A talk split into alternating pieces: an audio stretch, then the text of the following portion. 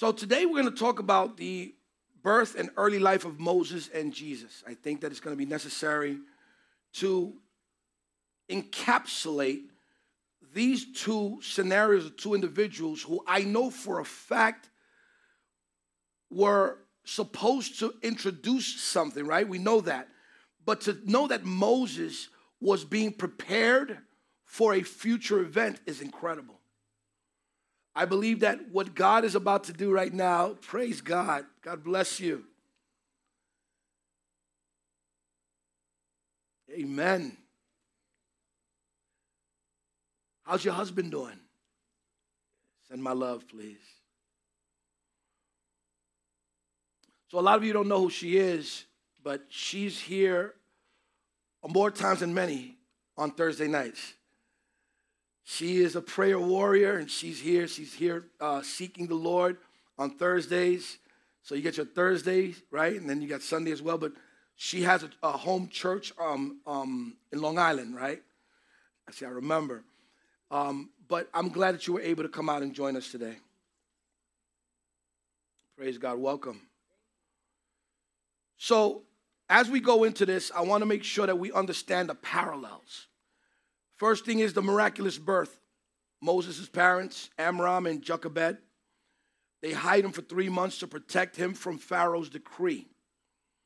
Eventually, they place him in a basket on the Nile River where he's found and adopted by Pharaoh's daughter. I think one of the most biggest parts of that scene is understanding that Jesus also had to go through something similar. And to know why these similarities, I believe God is in his strategic way of doing things, understands that the devil, now listen to this, you need to know this. Satan has no ability to know what the future really is. So let's, let's get that right. Satan is not prophetic, he's pathetic. And his lack of prophecy causes him to speculate. So, one of the key elements of Satan is that he's a speculator. He speculates. His accusations are based on speculation. That's why he has to go to a courtroom to manifest his accusation. Does that make sense?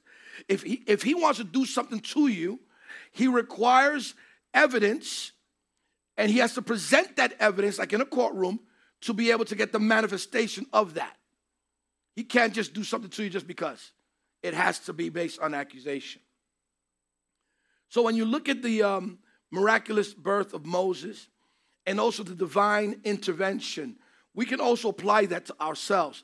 Divine intervention, simply put, is God's hand being evident by causing there to be a survival, right? Survival by way of his intervention. So let's talk about that for a minute. We have Moses on a basket.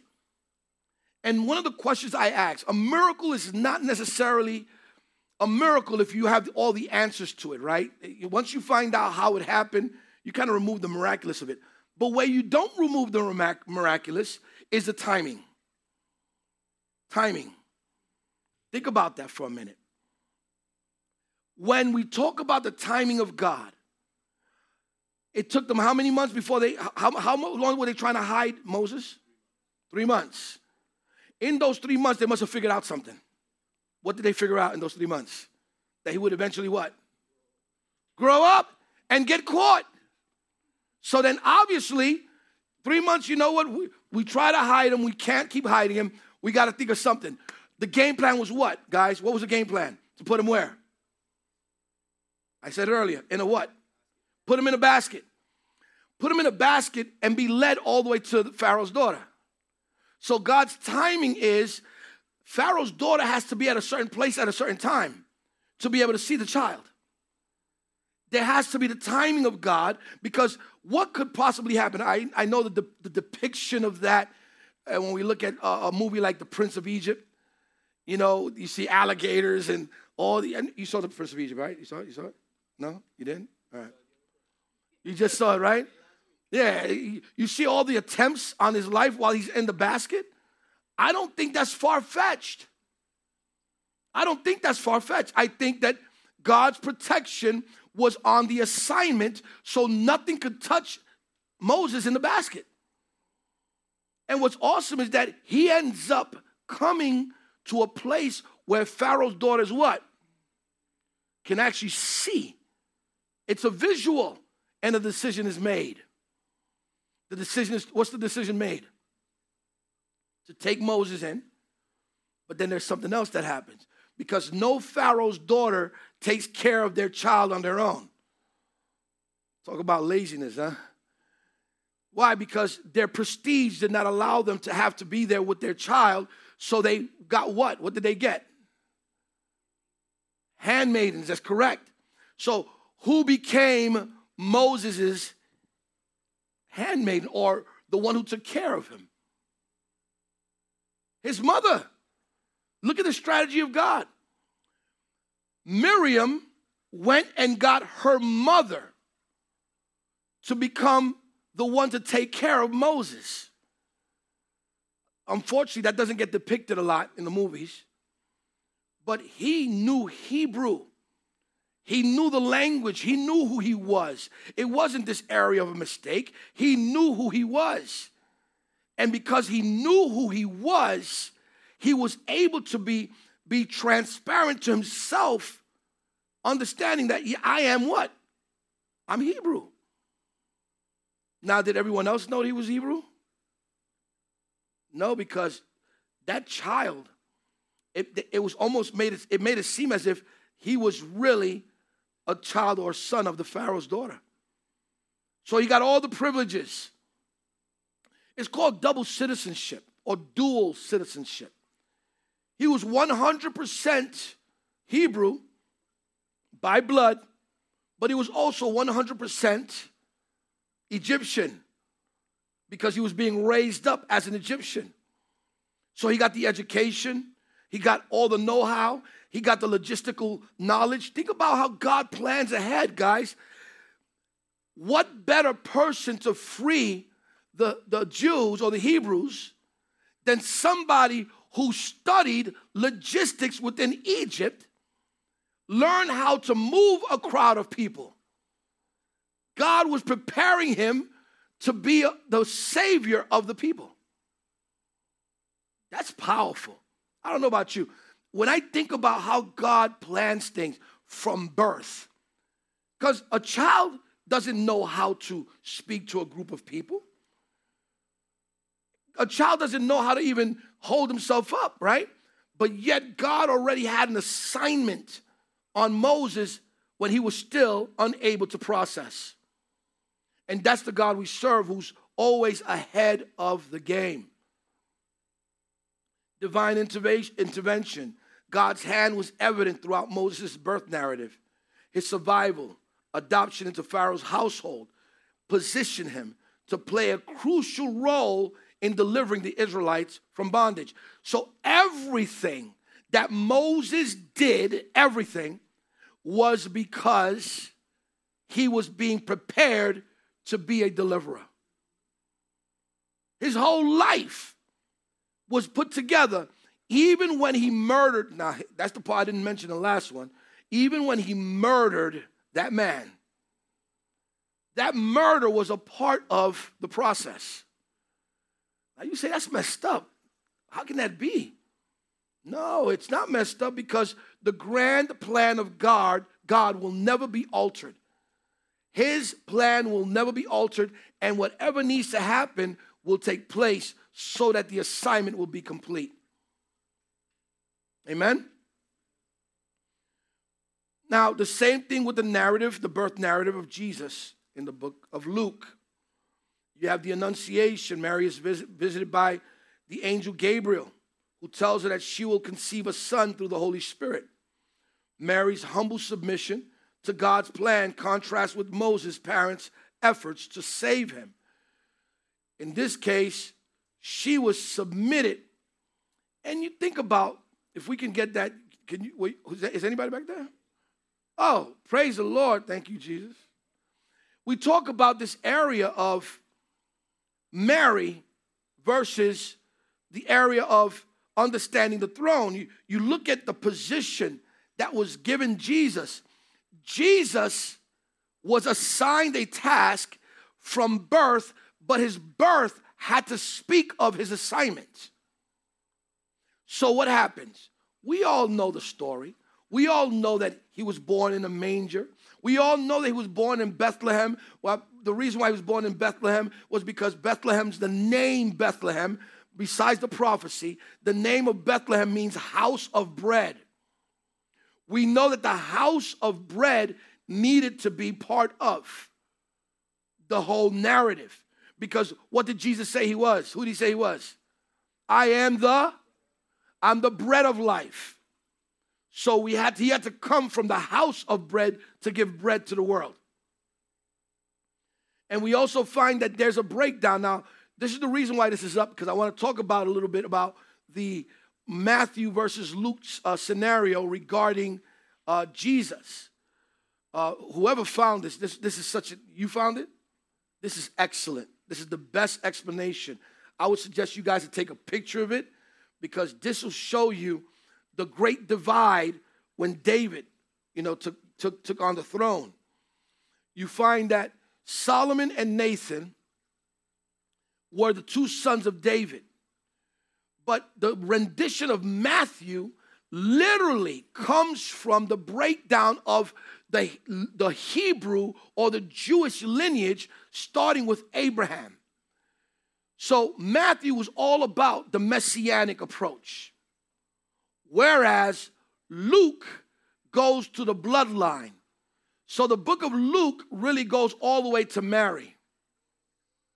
And of course, Joseph was who's not related to Jesus by blood. You know where Joseph is related to Jesus? All the way to David. That's where he's related to Jesus. In other words, all those people there represent a hierarchy or a throne that needed to still be represented because Jesus was not only going to be acknowledged as the king of heaven, but he also needed to be acknowledged as the king on earth. So the throne in Matthew had to be presented, but the bloodline is through Luke. And Luke does something that I think is more fascinating. Luke decides to bring it from the point of Adam. He goes all the way to Adam. Um, I don't think in this one it, it shows it all the way to Adam, does it? No. Only from David, right? So beyond David, it goes all the way to Adam, and only Luke gives us that rendition. So if ever anybody tells you, you know, what is the uh, the chrono, uh, the the genealogy of Jesus to Adam, don't give him Matthew, show him in Luke, Luke chapter three. That's the breakdown. And again, I needed to show you the difference between Matthew and Luke because someone who doesn't know the word, it's happened to me They've come to me and they told me, see, I found a contradiction. And it's the funniest thing, right? Because because it's the first chapter, they'll read it and they'll look at it and go, look, I see there's a difference here. And if you don't know the narrative, then you're gonna be like, you're gonna read that with them and go, oh, snap, it's true. Because you don't know that there's a reason for it. And you don't realize that in Luke, even though Luke is giving acknowledgement to Joseph, it's not Joseph, it's Mary. Because they got to acknowledge the male and not the female in that case. Everybody clear on that? All right, so let's talk about the, the day that Jesus was born. That moment where Jesus was born, unfortunately, people have included kings. As a matter of fact, they even say that there are three kings. And what a grave mistake that is. That's when you know the word was just read, but not really analyzed, not really looked, looked through in detail. Um, when you exegete, or that's a, that's a fancy way of saying just kind of like going in and, and breaking down and using uh, critical thinking, you would think that there are three kings, because it, it kind of sounds like it, right? That came and saw Jesus when he was born. But what you if you pay attention to the story, as a matter of fact, let's do that. Let's go to Matthew. And let us let us identify the difference between the two. Because I think this is this is going to be clear.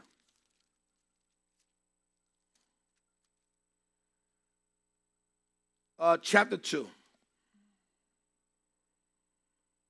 So, so when you are a critical thinker and you learn how to read the word with a critical mind, you're not so caught up with the over, you know, the surface of. You start to go deeper in. Look what it says. Jesus was born in Bethlehem in Judea during the reign of King Herod. About that time, some wise men from eastern lands arrived in Jerusalem. About what time? About that time. Not when he was born, about that time. And it's going to make more sense. Watch.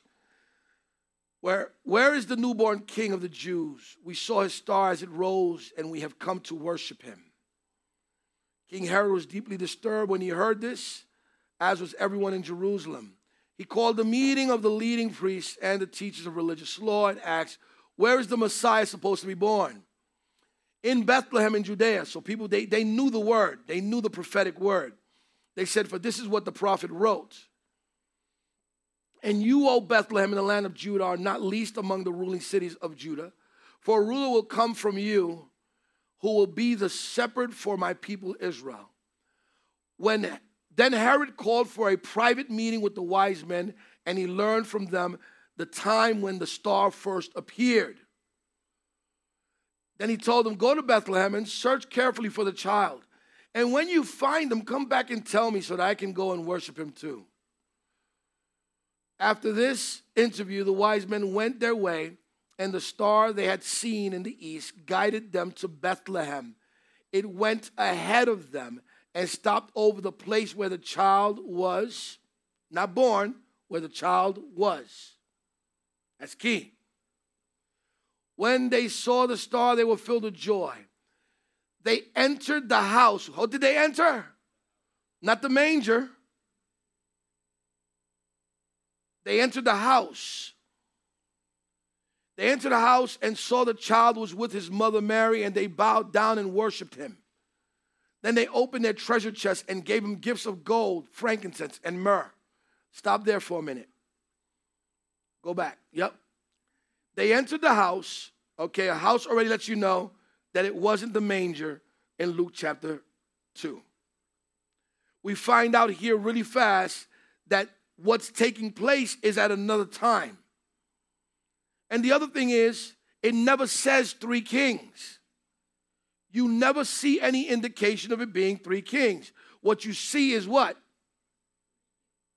Three gifts. And the gifts are gold, frankincense, and myrrh. Why gold, frankincense, and myrrh? I guess there's always something new that you give the second class. It's crazy. I, I just found myself doing it right now. Gold, frankincense, and myrrh. Why gold, frankincense, and myrrh? Gold because he was a king. Frankincense, that's the second, that's the third one. What's the second one? Frankincense because? Because he's a priest. Frankincense is priesthood. And the third one is because it represents the passing away because every dead person, every person that died, they would put myrrh on them. Myrrh was the sacrifice. So, king, priest, sacrifice. That was the three gifts king, priest, sacrifice. Now, these three gifts were also on the tabernacle, which we'll talk about at another time. The tabernacle has all three of those gifts on it to show the promise of king, priest, and sacrifice. So these kings came to fund the assignment. It was the funding of the assignment. You know why? Because God is not a deadbeat dad. He will make sure that his son has everything he needs for the assignment to come. As a matter of fact, he gave him so much gold, frankincense, and myrrh Immediately after this, they were able to do something. Verse 13, 213.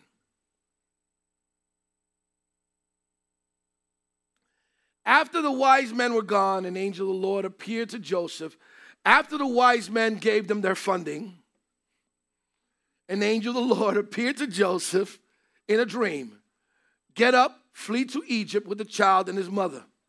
the angel said, Stay there until I tell you to return, because Herod is going to search you, search for the child to kill him. So Egypt again represents another place of refuge.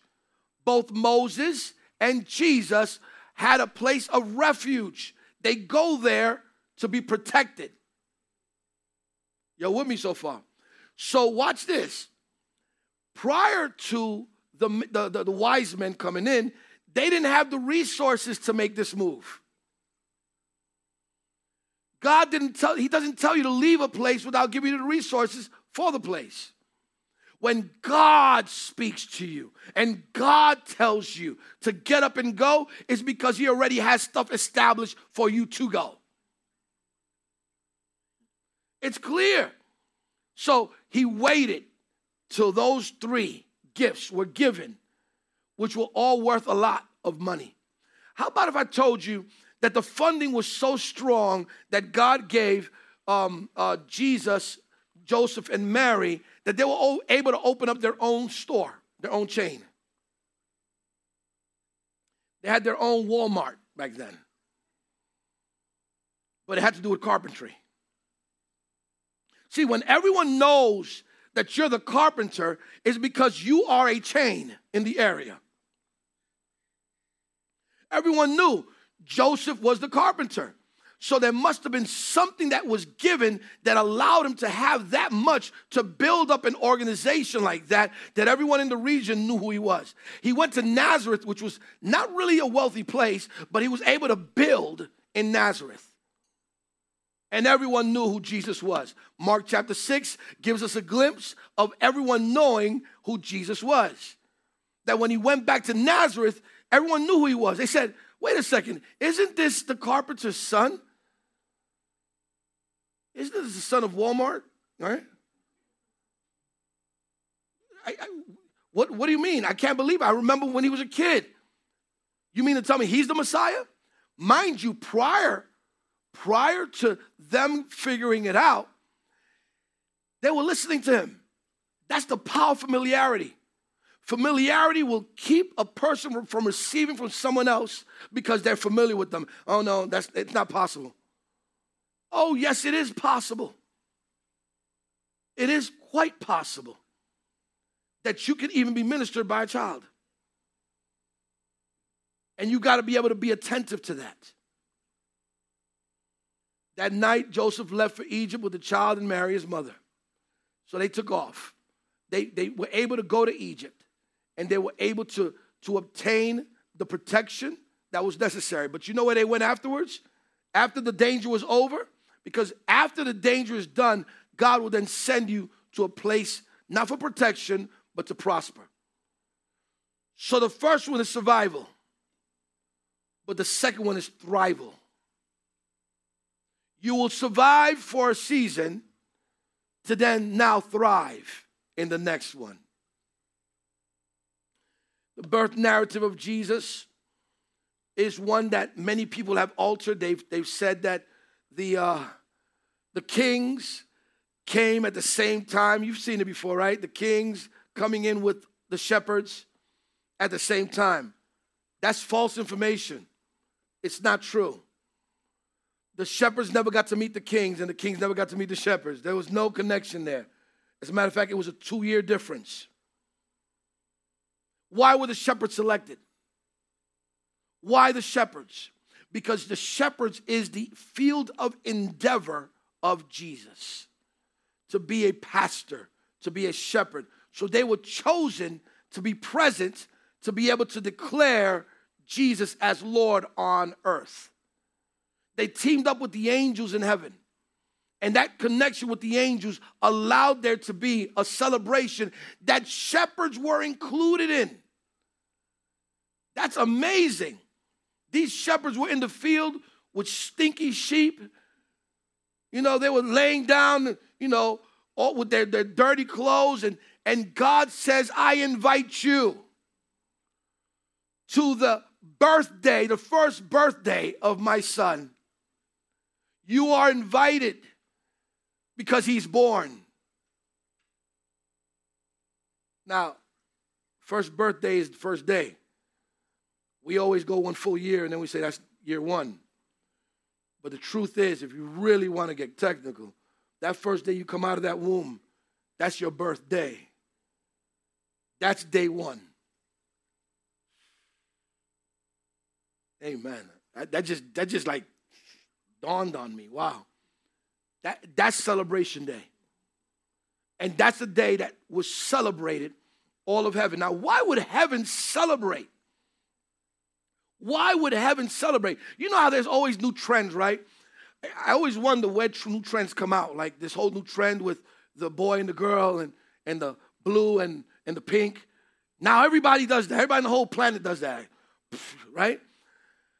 I'm wondering if somebody will ever toss that out, celebrating the day of the birth. You know, we, because the, the, the, child is recovering, the mother's recovering. Nobody's trying to do a party on that day, right? Like, you got to do a party on that day. But can you imagine if there's a celebration that takes place on the day of the birth? Everybody's coming out with, with trumpets and all types of stuff. Imagine that becomes a trend. Who's you're born when? Let's make it happen. All these balloons and all this stuff comes out on the day of. Just a thought. Who knows? That thought might may be manifested. Well, praise the Lord. Thank you, Jesus. Ooh, look at that. Thank you, Lord. Amen. But but you but you see how that becomes something. And just like the Annunciation, you know, she's Mary is visited by the angel Gabriel, who tells her that she will conceive. I can imagine, I can only imagine what that moment must have felt like for her. To be able to, to speak to an angelic being and that angel tell you, uh, blessed are you amongst all women, and blessed is the fruit of your womb. Jesus, right? That's a big deal to be told by an angel, you have been selected by God in the midst of all the women in all the world. You were the one, particularly this moment, this time, to be selected to carry the seed of God. That required no other competition. Because each one of us here, by the way, if you don't know it, I'm going to tell you now, you are part of a competition. You're here because there were others that were competing against you to be here. Some of y'all looking at me like, what in the world are you talking about? Do you understand that you come from a group of millions and you're the one that made it to the egg? You were selected. Listen, listen. You were the one. That's why I tell people, what you, you can't be weak. You made it through the first tier of humanity. You broke through, and there was one right behind you, right there, and you made it there first. And then you closed it up. How many know what I'm talking about? Because y'all, look at me crazy. Y'all know what I'm talking about? Amen. Don't look at me crazy. It's okay to speak of God's greatness, but see, the thing about the one, he didn't have competition the Holy Spirit says, the Word of God says, the Holy Spirit hovered upon her, shadowed her, and she received the seed that led to the birth of our Lord and Savior. Amazing, supernatural, no need for competition. Praise God. I talked about the birth in Bethlehem. Joseph and Mary traveled to Bethlehem for a census fulfilling the prophecy that the Messiah would be born in the city of David. They find no room in the inn. We, we heard about that. It, was, it wasn't that they were broke. It had nothing to do with, about their financial status. It was that there was no room. Had nothing to do with financial status. There was no room. They had the only place they had was the inn, was the um, the uh, the stable. That was it. Nothing to do with not having anything and there was an actual census going on in the, in the region. And that census was the one the reason why they ended up in that place because they were trying to get a census on everyone who was of the tribe of Judah. So they had to go to that place, Bethlehem, to be able to be accounted for. When's the next census for, for the United States? Anybody know? Huh? It happened a couple of years ago, I know, but 2024? Uh, I don't know, but you know, we see the power of a census because it lets you know who's where and who should be allocated what, so on and so forth. Heavenly announcement I already touched on. An angel appears to shepherds proclaiming who Jesus is. Miraculous beginnings, both narratives highlight the miraculous circumstances surrounding the birth of Moses and Jesus, underscoring their special roles in God's plan. Divine intervention. What is divine intervention? That's God intervening in something that would have taken a different approach or it would have gone somewhere else. He divinely enters in and he alters what needs to be altered or he sets right what needs to be set right. Deliverance. Moses is destined to deliver the Israelites from Egyptian bondage, and Jesus is delivering humanity from sin. Both Jesus and Moses, anointed leaders, we know that. Moses becomes the leader and lawgiver of Israel, while Jesus is the ultimate fulfillment of God's law and the Messiah. Fulfillment of prophecy. Both birth fulfill prophecies. Moses' birth is foretold by God to Abraham in Genesis chapter 15, verses 13 through 14. If we can read that, Genesis chapter 15, verses 13 to 14. God told Abraham about Moses. Genesis 15, 13, and 14.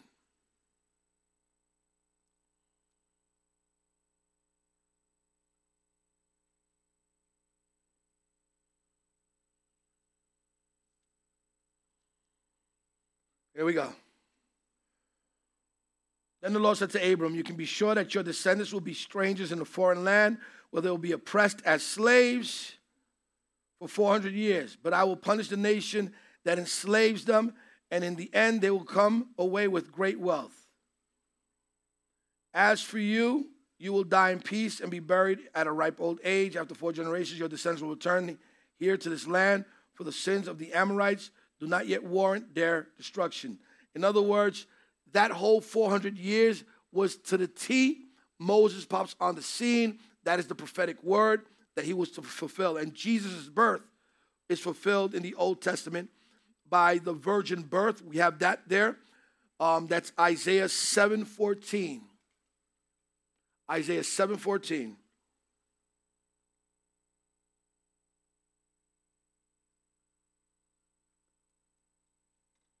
Ah, there it is. All right, then, the Lord Himself will give you the sign. Look, the virgin will conceive a child. She will give birth to a son and will call him Emmanuel, which means God is with us. And so that's the, that's the concept. And by the time this child is old enough to choose what is right and reject what is wrong, he will be eating yogurt and honey. The land of milk and honey, right? Yogurt and honey. So these promises needed to be fulfilled. And last but not least, Micah chapter 5, verse 2. Micah 5 2.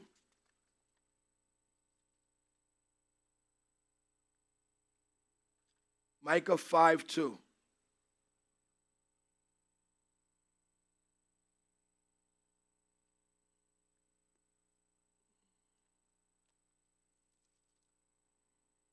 There it is. But you, O Bethlehem, Ephratah, are only a small village among all the people of Judah. Yet a ruler of Israel, whose origins are in the distant past, will come from you on my behalf. Stop there. Stop there. Go back. Ooh, Jesus. Yet a ruler of Israel, whose origins are in the distant past, will come from you on my behalf. In other words, the plan for Jesus to be the Savior, to be the one to um, remove us from captivity, was way before. And the plan of Him being born in Bethlehem, it was important that Bethlehem was the place to fulfill the prophetic word that we're seeing here now. In summary, while the birth narratives of Moses and Jesus share some common themes, such as miraculous birth and divine intervention, they each serve a unique purpose in the unfolding of God's redemptive plan. Moses' birth sets the stage for the liberation of the Israelites, while Jesus' birth marks the arrival of the Savior who brings deliverance to all humanity. And with this, I'm going to conclude because it's just a lot. Early life and calling of Moses. We know that Moses was called in Exodus chapter 3 by a burning bush. In other words, the burning bush was used to catch his attention. God will use certain things and moments to get your attention. Don't be surprised when you find yourself being, being pulled by something that really wasn't supposed to be. Like you, you didn't think that that would be the case. God will use whatever He needs to use to draw you, to bring you to that place. Now, a burning bush, I like the way Moses put it. He said, Man, it was a bush, burning bush that was burning, but it wasn't being what? It wasn't being consumed. Right, it wasn't being burned. You're right. It wasn't being consumed. So there was no fuel being used as the as it being the, the bush. The bush was not being consumed. But just as Moses' first calling was by way of fire, his le- or his his uh, ministry being prompted by fire, so was Jesus' ministry by water. One started in fire, the other one started by way of water. He got baptized and he was launched. Interesting how Moses also went through the same process of children being under the age of two were being killed, right? Because again, the devil did not know when, he didn't know who either. And so his goal was to try to figure out who is this Messiah. He knew the plan because it's been mentioned time and again, but he just didn't know who it would be. So, of course, when Jesus shows up on the scene, he's now trying to figure it out. Even when the ministry of Jesus started, he's trying to figure out why. Is this guy really who he says he is? Let me ask him.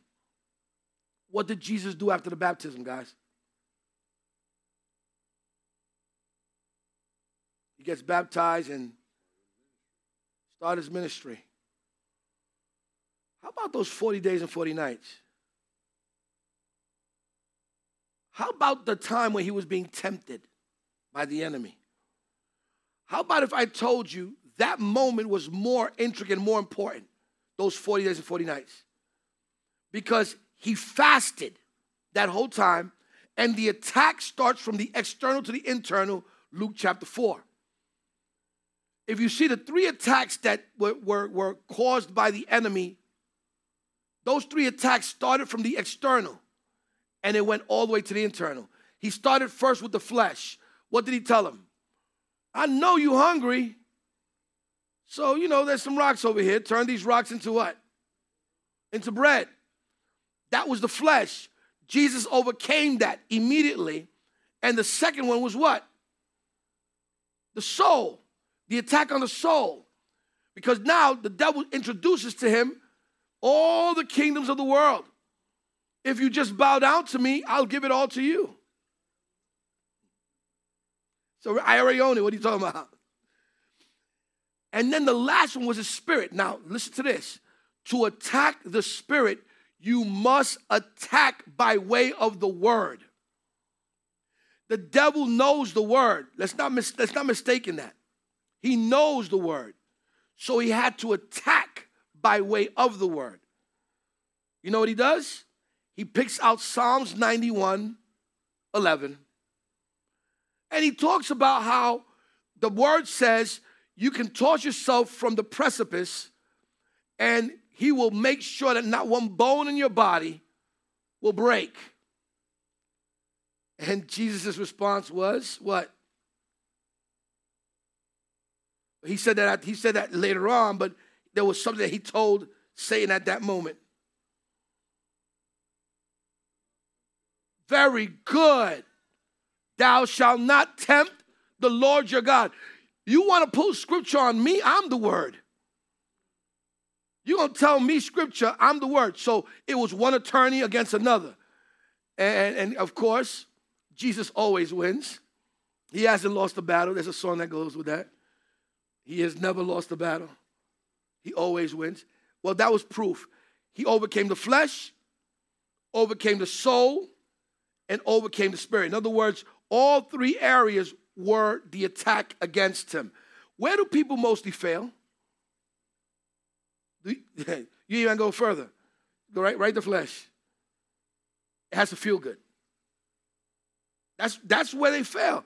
The enemy doesn't have to, he doesn't have to have a lot of plans with the spirit part.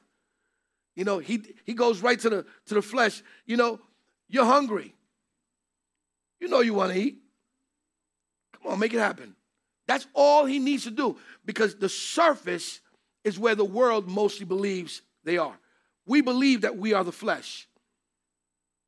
We don't realize that we're spirit, given a soul, living in a body. We are a spirit, given a soul, living in a body. We are what?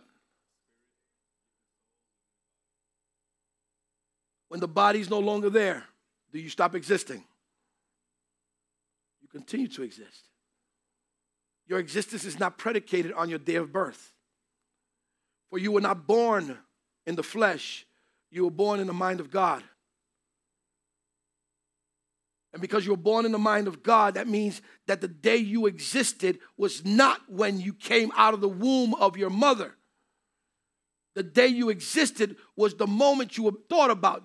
Jeremiah chapter 1. From the womb of your mother, I saw you being weaved in the darkness of the womb. That's in the word, as the psalmist said. And so our existence is beyond that. And so once we learn these truths, we're not, it, there will be a time, folks, there will be a time where we're not going to be so afraid of death. Not yet, but it will, it'll, it'll come. We'll realize that death is a segue. I think what people are more concerned about is the fact that I'm going to miss that person. I'm not going to be able to talk to that person, at least not now. The truth is, death is not the end all. And that's why it's so important to make sure that people realize that they need to have the right attorney in heaven. And if you don't have that right attorney, you're in, you're in trouble because you're going to have to speak on your own behalf. And you're going to stumble on words. No one can speak that good. As the enemy is saying, hey, go to volume three. Go to volume three, uh, section two. Let's see what he did then. Can you speak about that one? That one you did there? If you can't say Jesus at that moment, you're stuck. If the blood of Jesus is not present for that moment in the courtroom, what are you going to say? Oh, but I'm a good person. I give things to people. Really? It won't be based on benevolence that people will make it to heaven. I know this is not a story that people like talking about but it's a truth. We must be connected spiritually to the promises of God to be able to partake in the promises of God. You understand that that that that that uh, um, uh, prisoner, the thief on the cross with Jesus, he didn't have to say so, he didn't have to say much. All he said was, "Remember me," and that's all we need to do is be remembered in the courtroom. Just be remembered. Early life and calling of Jesus. We know about the virgin birth. We know about the incarnation. We know about the annunciation and ministry. We know about the divine identity. Jesus' divine identity is revealed through his teachings, through his miracles, and claims about himself, such as being the I am. John 8 58. He makes it clear he is the I am. If he's saying he's the I am, what is he also saying, guys? That he is what? What was God's name? I am that I am. because you cannot stay I cannot be stationary. You cannot place me in just one place in time. I am that I am, and I have to give you that name so that you understand that that transcends time, space, and generations. I can't give you a name that singles me out to one place. That's why when people say, I cast you out in the name of Jesus of Nazareth, Jesus of Nazareth, now you're depending on his human side and not his spiritual, right? Christ side. I still hear people today, today still say, en Jesús in the name of Jesus of Nazareth. I'm like, do you know what you're saying? You're saying the origin Jesus and not the I am Jesus. Ah. You're saying the origin, the one who was born, and he wasn't even born in Nazareth. How about them apples? Why aren't you saying Jesus of Bethlehem? In the name of Jesus of Bethlehem.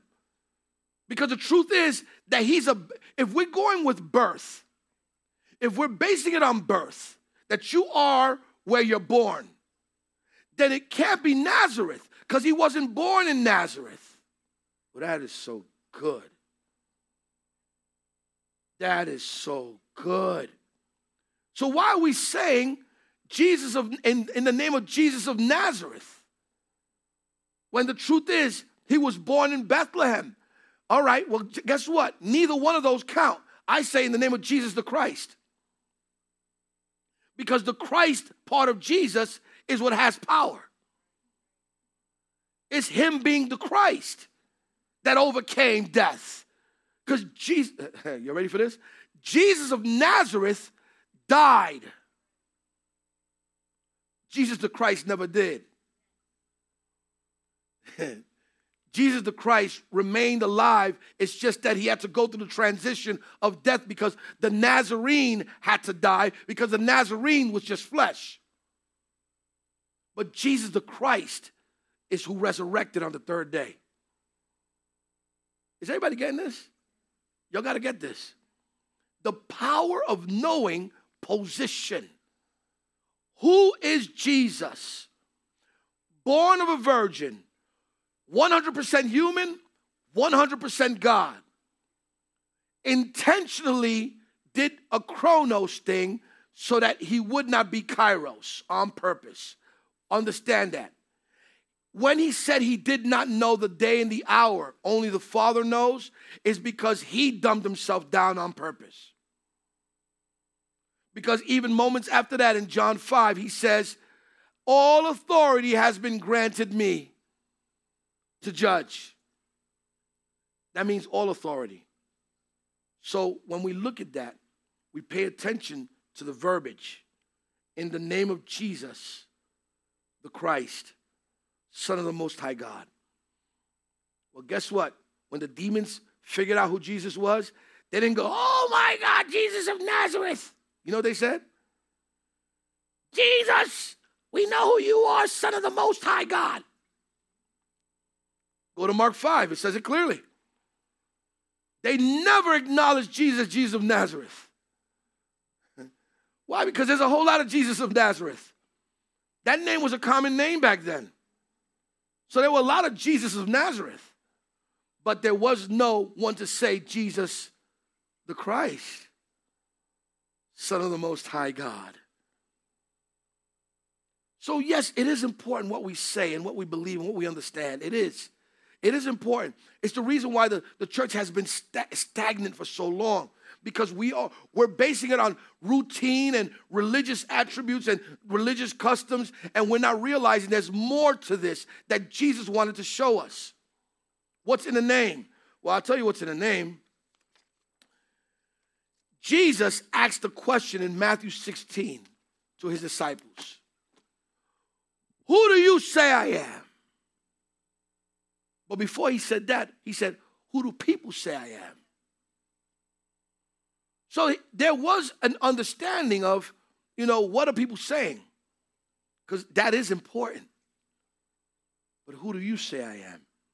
And when Peter blurred out and said, You are the Son of the Most High God, You are the Messiah. Jesus looked at him and said, Only my Father could have given you that. You said it with such clarity. Only my Father could have given you that. And so today, it's just as important to know who Jesus is so we can witness the power. If you're thinking that it's the verbiage of in the name of Jesus and not knowing who Jesus is, you're highly mistaken. Sinners say Jesus than, more, than most Christians, believe it or not. Step on their toes a couple times, you find out. Knock on their door or, or bang on their door, see what they say. Jesus Christ, who's at the door? And they'll add some extra words there too. They say Jesus all the time. Do you think there's power when they release the name? No. But when you know the name and you speak the name, there's power in the name. Amen? Please stand.